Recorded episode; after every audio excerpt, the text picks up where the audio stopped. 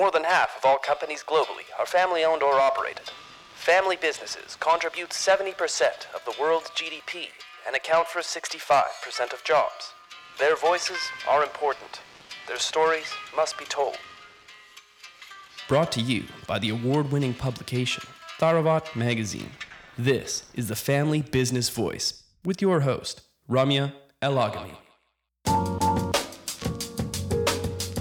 For Saliza Abdullah, the managing director and CEO of BG Capital Holdings, the continued success of her family's business is only one part of her mission. With the help of technology, she's advancing the cause of women in her industry and ushering in a new kind of democratized security for Malaysians, achievements that are just as impactful as her family's extraordinary legacy.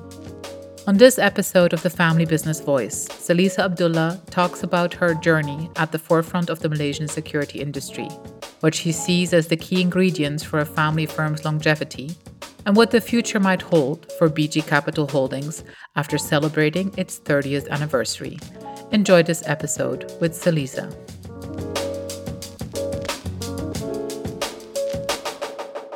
Welcome, everyone, to another episode of the Family Business Voice and Tharawat magazine. Today, I'm very, very pleased to welcome Saliza Abdullah, who is the managing director of BG Capital Holdings in Malaysia. Hi, Saliza. It's lovely to have you today on the show with us. Hello, Ramia. Thank you for having me on your show. Do you remember when you first realized that you are part of a family business? Do you remember that moment? Was it a moment or did it come to you gradually? There's not really like one particular or one specific moment. For me, it was more of a journey of an experience that my mom has like exposed me to the fact that I am actually part of a family business. In 1992, that was the year that she actually resigned from her position as a government um, officer she basically made a decision to invest all her savings into buying a company that she's not familiar with at all. She just decided that it's about time that she saw opportunity that um, there is a a future in security back then, you know, due to the demand, due to the prospect of uh, the future of the industry in Malaysia. So somehow she just decided at the age of like 48, if I'm not mistaken. She just decided that, okay, I'm, I'm just going to become an entrepreneur. So at that time, I was still in high school. I was around maybe 14 years old, you know. So of course, it was a bit too young for me to realize about what's going to happen, you know, and all that. But that was the moment that, you know, the family business started as far as our family business journey is concerned of course she could not offer me a job at that time you know because i was still studying you know. But every time during school holidays for example or you know over the weekend she would normally ask me to kind of like tag along with her uh, to the office she would um, actually um, assign me with some you know simple tasks like help me to draft some simple letters you know help me to do some filing so it was the exposure the exposure at young that I've gotten at that time that I think made me realize that ooh, it's kind of fun. You know, I kind of like being in this family business environment because I get to be with my mom all the time, you know, because I'm like the youngest child in my family. So I'm very close with my mom. So I was like, oh, this is fun. But I guess the moment that formalized, you know, the whole thing is when I actually decided to join the family business when she asked me to help her out on the day of my graduation back in 2000. So if it hadn't been up to you, so if your mother hadn't needed your help at that stage, like did you have other aspirations for a career? Like, you know, did you were you thinking of doing something different? What what did you actually have to give up to do this? I've always been an, a very ambitious person. Even at school, I was a student leader, you know, I was very active in extracurricular activities, you know. I always wanted to make sure that my CV are worthy enough for me to apply for a job in the corporate sector. So that has always been my my ambition that I wanted to work in the corporate sector, you know, with the uh, multinational companies, you know, travel around the world, you know. Um, so that was the reason where, uh, that was the reason why I always studied very hard, you know, and make sure that I don't become complacent just because my family has a business and that could be an opportunity for me to go to after my graduation. I pushed myself very hard because I did my electrical engineering degree at Purdue University in the United States. So that has always been the ambition. My mom knew about that. She even encouraged me to actually do well, you know, in school or at the university.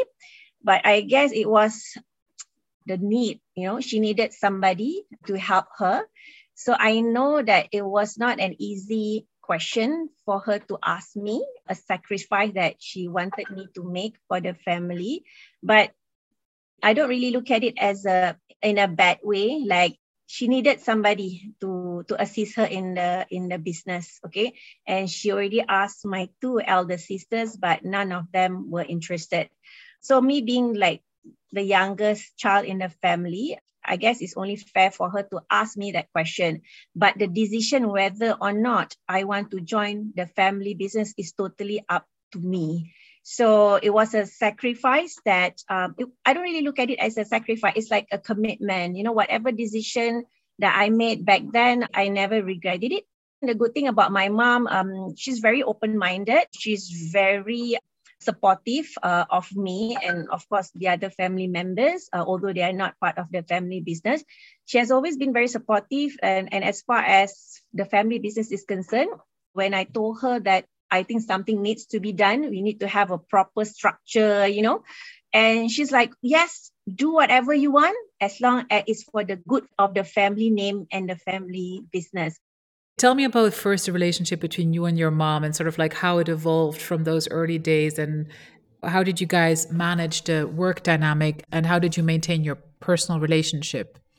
She was not the typical aggressive kind of entrepreneur she actually decided to venture into this business of the need that she actually need to provide for the family due to some personal challenges that she was facing um, in life at that moment.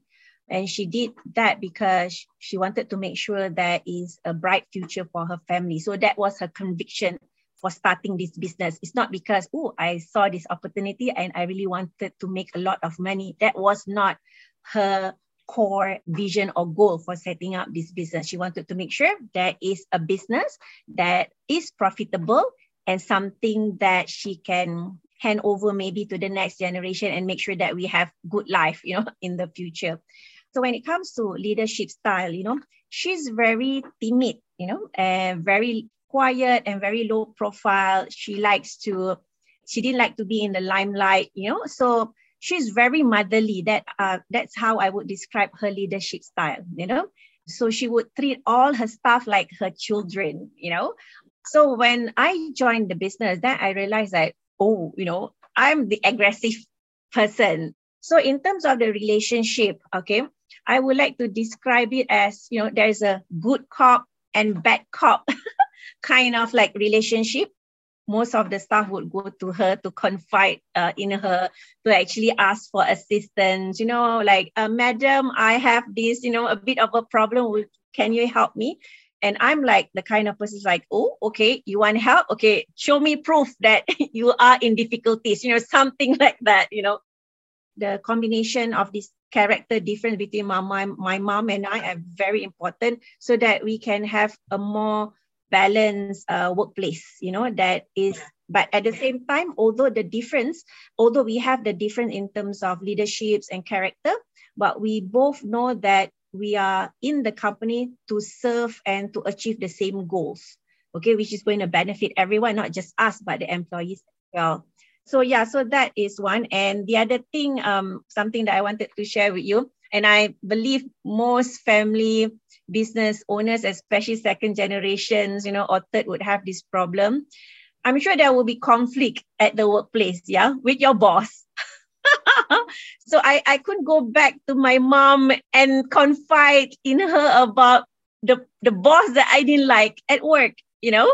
That was one of the culture shock that I was like, oh, who, who can I go to confide in, you know, because I was so used, like I mentioned to you earlier, I was so close to my mom, you know So everything that happened in my life, I would just go up, go up to her and tell her everything. But once we have become a business partner, you know, there will definitely be conflict in the workplace. So I had to find some contingency plans, you know. So I actually went to my mother-in-law, my parents-in-law, and my husband, you know, just to let some steam off and things like that. But the most important thing I always wanted to make sure that you know yes we, there will be some difference in terms of opinions there will be conflict at the uh, at the office but we have to make sure that we have to uh, draw a clear line that this is business and you are still my mom and I'm still your daughter. Let's go back to our home and have a peaceful dinner together.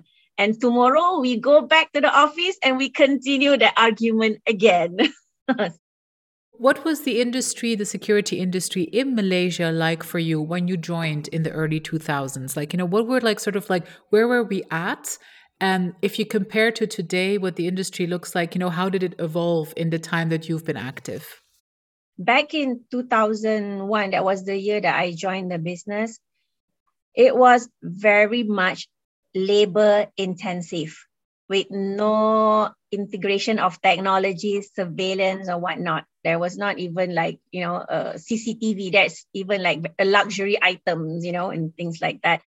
The personnel in the industry, we're talking about those who are not very highly educated, mostly, you know, middle age or, you know, not senior citizen, but, you know, quite elderly and things like that. So it's not the first profession that anyone would choose to be in. Um, so the challenge is one, it is labor intensive and you have to work with that uh, group of people. There will be challenges in terms of meeting their demands, meeting their expectations, you know, and in terms of women participation in the security industry back then you know let's just give you some statistics you know so i'll not be talking uh, out of like emotions and things like that I'm happy to share that as far as the industry in Malaysia, the industry is pretty much governed by the Ministry of Home Affairs.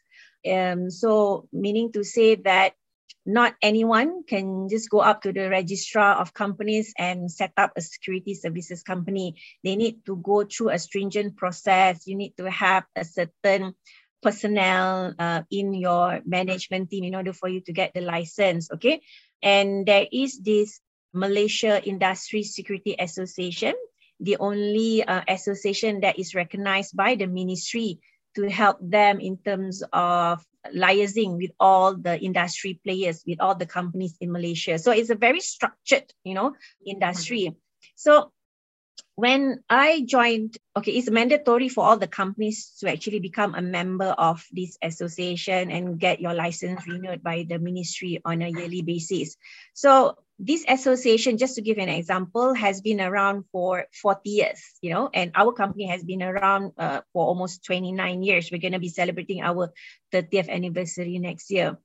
So if you're talking about the statistic, you know, the, that I got from the industry, back then in 2001 or, you know, 1990 to 2001, there were only about, you know, 300 players in companies in Malaysia. But when you talk about now in 2021, there's almost 900 security companies. So of course, it has not just double, it has triple or even more. Oh yeah, even more than that.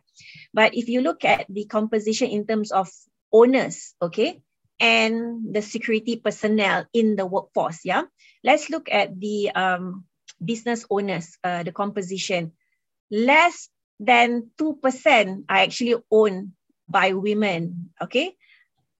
98% are owned and led by men. And that is still the industry that we are in at the moment. So to be a company which has been able to sustain, you know, and scale up for the last 30 years and being a 100% women owned, women led company is, is truly remarkable in terms of like not expecting that we would be able to reach, you know, uh, this level you know? But so i mean saliza in that case you're still playing in the in the boys club here. So like how what is it like? Do you face a discrimination on a daily basis? I mean do you get discriminated against when it comes to choosing you uh, you know compared to your competition? Do you feel it still on a daily basis even at your level? And given the huge success of your family How do you come across it every day? Like, what is it like? The good thing about Malaysia is that we have the Ministry of Women, Family, and Community Development. Okay, so back in 2010, if I'm not mistaken, the ministry um, under the government of Malaysia, we have actually a blueprint with regards to the women's, uh, the national women's uh, development policy that really promotes women empowerment, having more women to hold the position in the decision making position, you know, um, 30% women on board. So because the fact that we have that ministry, we kind of have like a blueprint, you know, with regards to the policy that the country needs to adhere to. And through that association is where I actually uh, decided to be more active, okay, uh, whereby in 2014, based on some suggestion made by you know male friends and uh, women friends in the industry, I actually got nominated to sit on the board of that association. So it's an election that we have to go through. All the 900 companies have to elect, you know, the, the representative among the 900 companies. And I'm happy to share that in 2019, after serving as an executive committee member for four years, you know, in 2019, I got uh, elected as the first ever vice president in the 40 year history of that association to me personally, it's really a glass ceiling that not just me personally, but women in the industry were able to break, you know. So, for example, in 2014, when I first became an elected committee member, at that time I was the only female who got elected to sit on the board from about less than 10%, we do have more than 30% women, you know, sitting on the board. Okay. So I guess there is the buy-in from the association management in general that they realize that, yeah, there is a need to have diversity when it comes to the industry in order for the industry to prevail and remain uh, sustainable for a long run how does it benefit the industry and just generally like you know security industry to have a diverse workforce? Like what is it where do you see the correlation there? What kind of results do you expect from a more diverse workforce in your industry? When you talk about security nowadays it's not just about physical security. If you look at the evolution of uh, security security systems security surveillance and all that you need people with skills you don't need people with you know muscle. Muscles yeah exactly yeah. it's no longer just about muscle it's about skill. So to me knowledge skills and attitude women can equally do as good as men. So for example when we talk about you know the integration of trained security personnel with um, high-tech uh, security surveillance or, or system. We're talking about AI, we're talking about drone, we're talking about, you know, face recognition, we're talking about robots, you know, and things like that. Yes, many years ago, you need to have a man to physically safeguard a place. You need a man to be stationed at a particular uh, location or an assignment. But now with the integration of technologies, you know, we incorporate drone, we incorporate, you know, surveillance, you know, using our handphones and all that. You can have a woman to actually operate a drone. It's not as difficult, you know. Uh, it's not like only men can operate a drone. And when you talk about surveillance in the middle of the night, yes, maybe it could be a bit risky to have a woman to be stationed uh, remotely, you know, uh, physically. But due to the system, a woman can actually be in the CCTV room or in the control room to monitor what is actually happening on site. So you can actually have a woman to be working in the control room to actually monitor what is happening. Okay. And if you're talking about the need of both men and women in the current era, you know, men as well needs flexibility in terms of you know work life balance you know um, because the security most of the time tend to be associated with you know having to work long hours you know having to work you know shift morning shift and night shift but i think men as well as women we understand the needs of having a work-life balance and you're talking about the future workforce, especially the millennials, in order to attract them to join the industry. We're talking about gig economy. We're talking about them not wanting to commit to a full-time job, you know. But if we can actually provide them with the necessary skill in terms of providing, you know, the basic security or the basic assistance uh, in term uh, during emergency, with the technology, with the usage of technology, we could actually have them on board, you know, as you know, potential employees under the gig economy. And I'm very happy to share that that is something that we have under BG Capital Holdings. This is something that we actually rolled out in 2020 when Malaysia, the government actually announced a total lockdown throughout the country, that we were unable to cross from one state to another. We couldn't go to up to the office. So what we have actually offered during COVID was actually a security on demand services. You know, it's something that they can actually book uh, using mobile apps, you know, and because we are in the security industry, we belong under the essential services. So there's no limitation. We can go as far as the northern or the southern side of Malaysia, but our clients were able to come on board through that system and engage our security on demand services because they were unable to go back to their office or visit their homes and things like that. Let's talk about the, the future for BG Capital Holdings. So the big 3 0 is ahead of you. You're 30. Thank you for listening to the Family Business Voice. Subscribe to our channels now on iTunes, TuneIn, Stitcher, or Spotify to be notified of our weekly episodes. Join the business right now. And are boys going to be allowed in this female led and owned company? What does it look like for the future for you guys? My, my late mother, the business founder, passed away in 2016. Okay she only had like all daughters, you know, so she planned everything well. She basically transferred all her shares to all her children.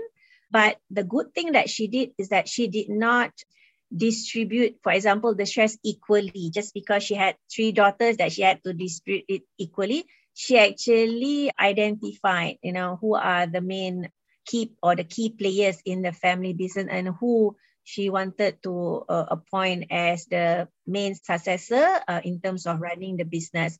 That's why, in conjunction with our 30th anniversary, I actually, together with the consent of my sisters, I decided to actually write a book to actually put on record our first 30 years journey in terms of growing a sustainable family business. So in the book, there will actually be a focus on values, yeah, and strategies as the successor or the next generation family members, they have to realize that what it means to actually continue the family legacy. It's not just about profit making, it's about the values, the love, the sacrifice, you know. So because of all this, uh, 2016, she passed away and um, we were able to actually rope in my niece, uh, my my second sister's daughter. My sister and I approached her and asked whether she would be interested to come and join the business. So she is now under being coached and mentored by me personally.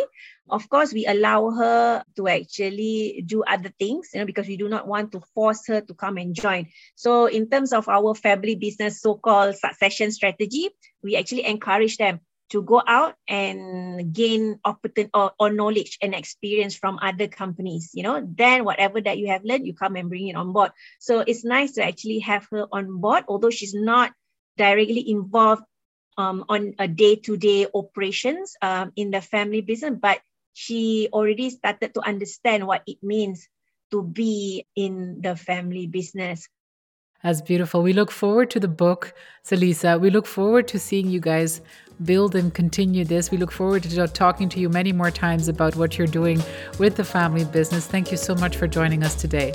Thank you, Ramia. Thank you for listening to the Family Business Voice. Subscribe to our channels now on iTunes, TuneIn, Stitcher, or Spotify to be notified of our weekly episodes.